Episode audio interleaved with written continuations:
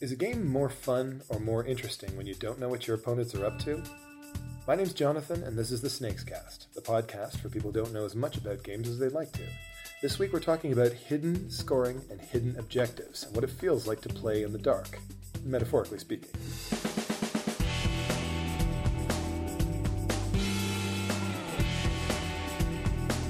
Welcome to the show, everyone. Special shout out before we begin to longtime listener Mokliamto, who suggested this topic on Twitter. Joining me this week to talk about it are going to be Steve Tassie Hello. and Todd Campbell. Hey, So let's actually set some terms here to find what we're really talking about. Hidden information in games is all over the place. There's a ton of stuff you don't know. If there's dice, you don't know how the numbers are going to come up. If there's cards, you don't know which ones you're going to draw. You don't know which ones the other players are holding. Um, in games where there's teams, sometimes you don't know who's on your side. But we're not talking about those. We're not talking about like Shadowhunters and Bang and the Resistance with secret teams. What we're talking about here is something more like hidden scoring. You know, hidden um, uh, hidden goals that you're trying to accomplish. Generally speaking, is this a mechanic that you guys are fond of?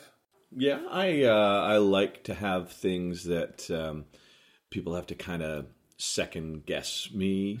Uh, I mean, it, you know, anyone who's listened to the podcast for a while knows that I love uh, I love games like Fury of Dracula.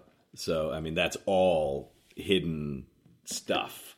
Plenty of informa- hidden information there, sure. I mean, the, the the other the hunters they don't know where Dracula is. They do know what your goal is, though. Sure, they know what I'm. They know how many points my overall goal, but how I choose to go about that can be very different, based on not only my choices but also on what encounters come up in my in my supply. But uh, just I do like games where people have to try to figure out just what what is Steve up to? What is he doing? How about you, Todd? You enjoy that process of figuring out what Steve is up to? I do. I love that. I love having to change my strategy halfway through a game once uh, once I figure out what someone's actually going after. For me, that's a, that's a wonderful thing. I, I, I like games that have more uh, uh, that are more tactical instead of strategic necessarily. and Short term things. Yeah, yeah. So that you know, if I'm doing this particular scheme and then I figure out, oh, that's what he's after, I have to readjust my plan. I love that in a game. Okay. Well, there are a few ways you can do this. When we talked about secret teams, it's not really what we're after after here. And similarly, uh, games with hidden traitors, uh, those those are basically a form of secret team in most cases. Uh, games with hidden movement and so on. Again, those aren't exactly hidden victory conditions. The hidden victory condition would be something like in Dune, for example. In Dune, the player who's playing as the Bene Gesserit player picks one of their opponents and picks a number between 1 and 15. And if that player wins on that turn, that player didn't actually win. The Bene Gesserit player just won. That's a secret goal. And of course, every time the Bene Gesserit player starts helping somebody quite solicitously, everybody gets really nervous. um, have you guys played Archipelago? I have. I have not. That one's got secret goals too, doesn't it? Secret It, points? it does. So at the start of the game, you're each given a random secret goal card that when you fulfill that goal, you instantly win the game. There's also a general one, so you can you can win either with one or the other. Um, so there's a public goal that anybody can win with, yeah, and then there's a private goal that's just for you. yeah. Now this the secret with g- games like that. Also, Discworld has secret goals within it. Suburbia does too. Yeah, is understanding what all those goals are, so you can pick them out when you see someone going for them. Uh, I think where people could get frustrated with this style of game is if it's the first time you're playing and you don't really know what the other goals are, you don't know when someone is actually going for that. Yeah, you can't thing. recognize a move that is signature of a particular style. Right. of They're, they're, they're going for this particular goal, obviously. If you don't know what all the goals are, then you can't recognize Mm-hmm. that coming into place. How hard is it to, to get a sense of what all the various possible goals somebody could be going for in a game of Archipelago? I Um, mean, how many of them are there? A dozen? I don't even think there's that many. I think there's maybe seven. Okay. maybe eight. I, I can't remember off the top of my head, but uh, as long as you go through them at the start of the game and uh, You, you, you teach those as part of your. I, I do when I when I'm teaching arch, arch, archipe, uh, can't even say it, archipelago. Then I would uh, I would teach each of those goals uh, so that people understand it. Just like in Discworld, if you don't understand the uh, end game can get conditions for each of the other players, then you're just playing in the dark, which would v- really frustrate someone. Dead of Winter is a cooperative game where everybody also has a secret goal. It's not exactly a team thing, but in addition to accomplishing the group goal, kind of like an archipelago, you also have to accomplish your secret goal. Yeah. So there's a group goal that uh, has to be accomplished, or else you all lose. And mm-hmm. then in addition to the group goal, like we have to collect a certain number of zombie bits or collect a certain amount of fuel. My my secret goal might be that I have to collect a certain amount of medicine. Mm-hmm. Maybe I'm diabetic or something, but this is all medicine that the rest of the colony needs, and the fact that I'm hoarding it is not good for the group. Right. Yeah, general. that's one of the one of the few times I've played Dead of Winter. That was the situation. The overall goal was we need medicine. My personal goal was I'm the junkie. I need medicine. so while I wasn't technically the traitor, it was a huge portion of my decision making in the game was how much do I contribute to the main goal versus how much do I make sure that I got myself covered? Because if I went too far in the main goal, I'm not going to win because I blow my own objective. But if I don't go far enough contributing to the main goal, either A, we just don't win, or B, somebody thinks I'm the traitor and, And- decides to exiles you from exile the me colony. when when I'm not. I'm just a selfish helper. Uh, Which everybody is in that game, Yeah. unless they're an actual traitor. Yeah. Okay, so what about hidden bonus points? We're not talking about uh, just a, a pass fail kind of thing. This is how you win, and it's a secret.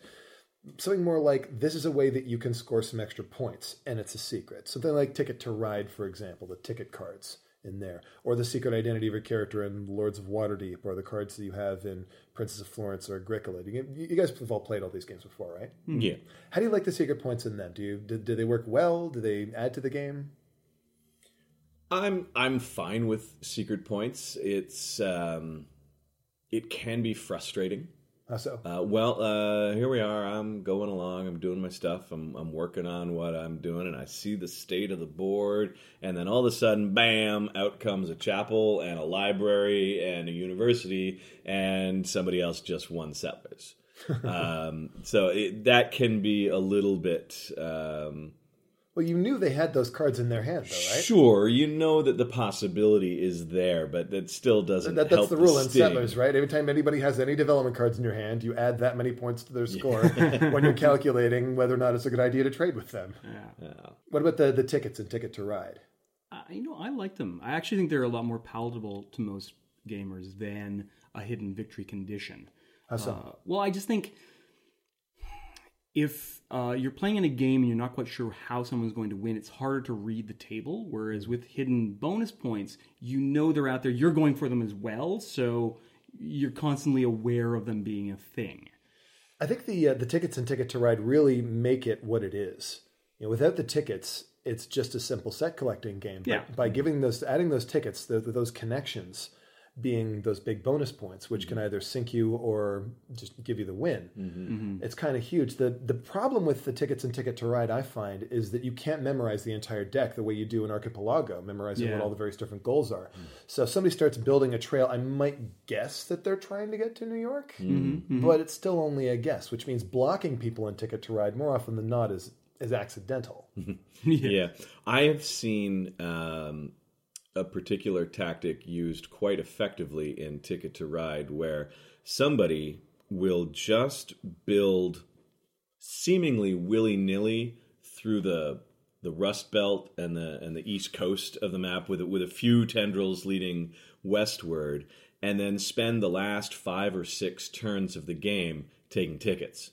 Because if you have a sufficiently good network from Boston, Washington, New York, Pittsburgh, Miami, Raleigh, like all that There are stuff. that many tickets There that are- connect East Coast cities. there are enough tickets that if you have you know one or two lines that go west so you get to LA or you get to Seattle or you you know you get to El Paso something like that plus hitting a lot of east coast cities by just taking tickets odds are every round one of those is going to be something that you're either already done or you're very close to, to being able to do in like oh I need a, a, a two car train to finish this ticket This And seems like I've a very seen it- advanced Ticket to Ride strategy. yeah, I have seen it work amazingly, like blowout amazingly, eh, but it does have the potential to crash and burn. The uh, the fact that those hidden bonus points are hidden even from you before you draw those tickets can kind of sink you there. What about something like um, Agricola or Lords of Waterdeep? Do you watch what the other players are doing in these worker placement games, trying to figure out what they're going after? Does that ever play a role in your strategy? Oh, certainly, certainly. Yeah, yeah. It's, in Lords of Waterdeep, I'm, I'm constantly looking at which quests they're taking, uh, so I can hopefully stymie them from getting those additional bonus points at the end of the game.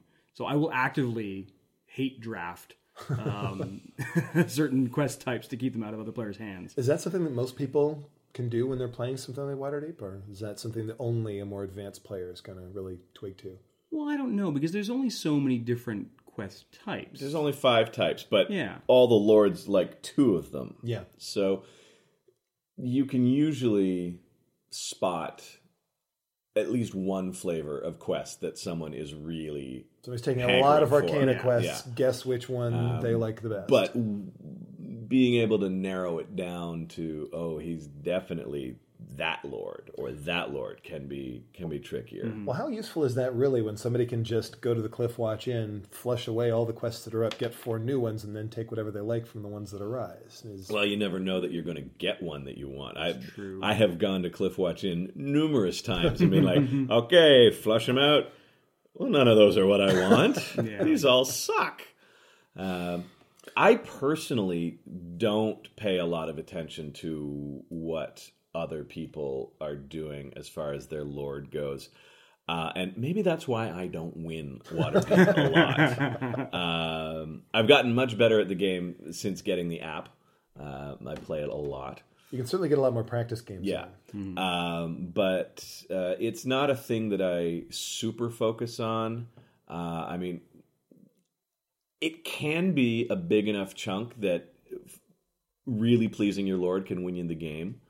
Um, but I find that that's not usually what does it. Yeah, I find with Waterdeep usually it's if you ignore it, then it's going to to come and uh, Yeah. and, and yeah. yeah hurt you in the end. The, uh, the the game that I think does hidden bonus points the best, or at least my favorite, was Nexus Ops. Mm. That's one where uh, if, if you beat somebody in battle, you get a point every time. But you also have a few little cards, and you get more each turn as the game goes on. You get another one, so that if you win a battle on this particular type of terrain, or if you win a battle and kill X number of this type of enemies, or with this type of your own troops, then you get one plus another. Mm-hmm. And th- it's those things that really give you the game. But there's so many different ones, it's not really possible to predict where your opponents are going to come up with. So on the one hand, it makes it deeper because it provides you with uh, with more ways of scoring. On the other hand, it makes it shallower because it's pretty hard for the other players to really fend against this. They might sort of hoard their energized cards, their little power ups for times, and they realize, wait, you really seem to want to win this battle a lot. There's clearly more than just one point at stake here. But I think in a game like Nexus Op, that uh, that particular game really rewards aggression. So Oh, yeah. I don't spend any time trying to figure out what cards in someone's hand. I just want to try and kill as many people as I can during that game because it'll get me close to my victory condition. So I don't know. I don't know that that is is a, a detriment to that particular game. Sure, the other players would fight you harder on the goals that you're trying Yeah. to accomplish as well if they knew you had them. Something I like about secret goals is it gives you something to focus on. Uh, and I think I find that's especially useful with new players. In a game with a lot of different things you can do, seeing it's like, well, if I do this thing, that's better. Yeah. Uh, and like specifically, we teach we teach Ticket to Ride a lot at the cafe, and people tend to look at it like, oh, where do I start? What do how, what I can build anywhere? What? And that freedom that the game provides can be daunting. I mean, as simple a game as it is, I think that goes for most games. If there's a sandbox element to it, new players are sort of at a loss for where to begin. But with those ticket cards and the secret goals and other types of games, having that thing to, okay, right, I want from here to there. If I can do that, I'm golden. Then it, it helps uh, get them started. Exactly. It gives them a, a shopping list. These are the things you need to do, and it narrows down the focus. But it also, of course, provides them with a means of messing up the other players to a higher degree. True. Yeah. You can figure out where somebody's trying to get to. You can really ruin their entire day if you can figure out what their secret goal is mm-hmm. or what bonus points they're going for. So So there's one other fairly uncommon form of secret goal, and that is you being the only person who knows what color you are. Uh, the designer Leo Colovini is very big on this. Top Secret Spies, otherwise known as Heimlich and Company, which is a game I really, really wish would come back into print, and Clans both do this. Uh, Simply Suspects, another game that I sort of get a lot of use out of, is a game where I know what color I am, I don't know what color anybody else is. All of these colors are on the board, they're all scoring points, they're all doing stuff. If I can figure out what color you are, then I know who to shaft. But there's always at least one dummy color that's not under control of any player. And if you can figure out what that is, then I can oh I can pretend to be that. And if it turns out that, uh, that that that somebody figures out that I'm that, that's good because I'm not that. You guys ever play these kinds of games? You ever recommend them? Uh, I have played clans. Uh, I played clan. ugh. I played clans quite a few times uh, when I first started going to Snakes as a customer in the in the very early days. I liked it a lot. It's a neat game. Uh, Do you use it as a guru very much? um, not much. Uh, I did a little bit in the early days, but um, you know the collection is double the size that it was uh, when we opened, and so I have more options, and I've found that there are specific games that work better or just are easier for me to give to a customer. so the secret identity thing isn't really all that easy to grasp, Yeah. especially for somebody who's new to games. Do you find that as well?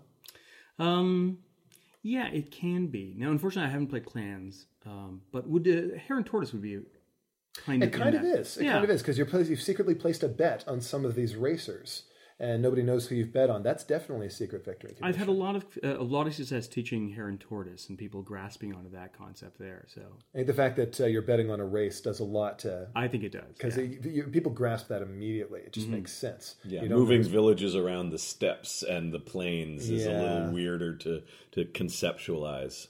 But Clans is a great game. It's one that I actually don't recommend as nearly as often as I'd like to. We'll have to do an episode about top secret spies sometime as well. Mm-hmm. But uh, between those hidden victory conditions, hidden bonus points, and hidden identity, which one do you think is uh, is is best suited to Snakes games, and which ones do you enjoy the most? I think hidden bonus points is probably Yeah. the best for the cafe. it really is. Just by providing that focus and that narrowness, not being an all or nothing, but something that you can do. All right, that's it for the Snakescast this week. If there's a topic you'd like to hear about, tweet it to us at Snakescast and keep listening. Music for the Snakescast is provided by Bensound. The show is produced by P.T. Douglas. The opinions expressed on this show come from the people in it, not the company behind it. Special thanks to my co-hosts Steve Tassi and Todd Campbell. Thanks, guys. Yeah, thank you. My pleasure. See you next week, everyone. Game on.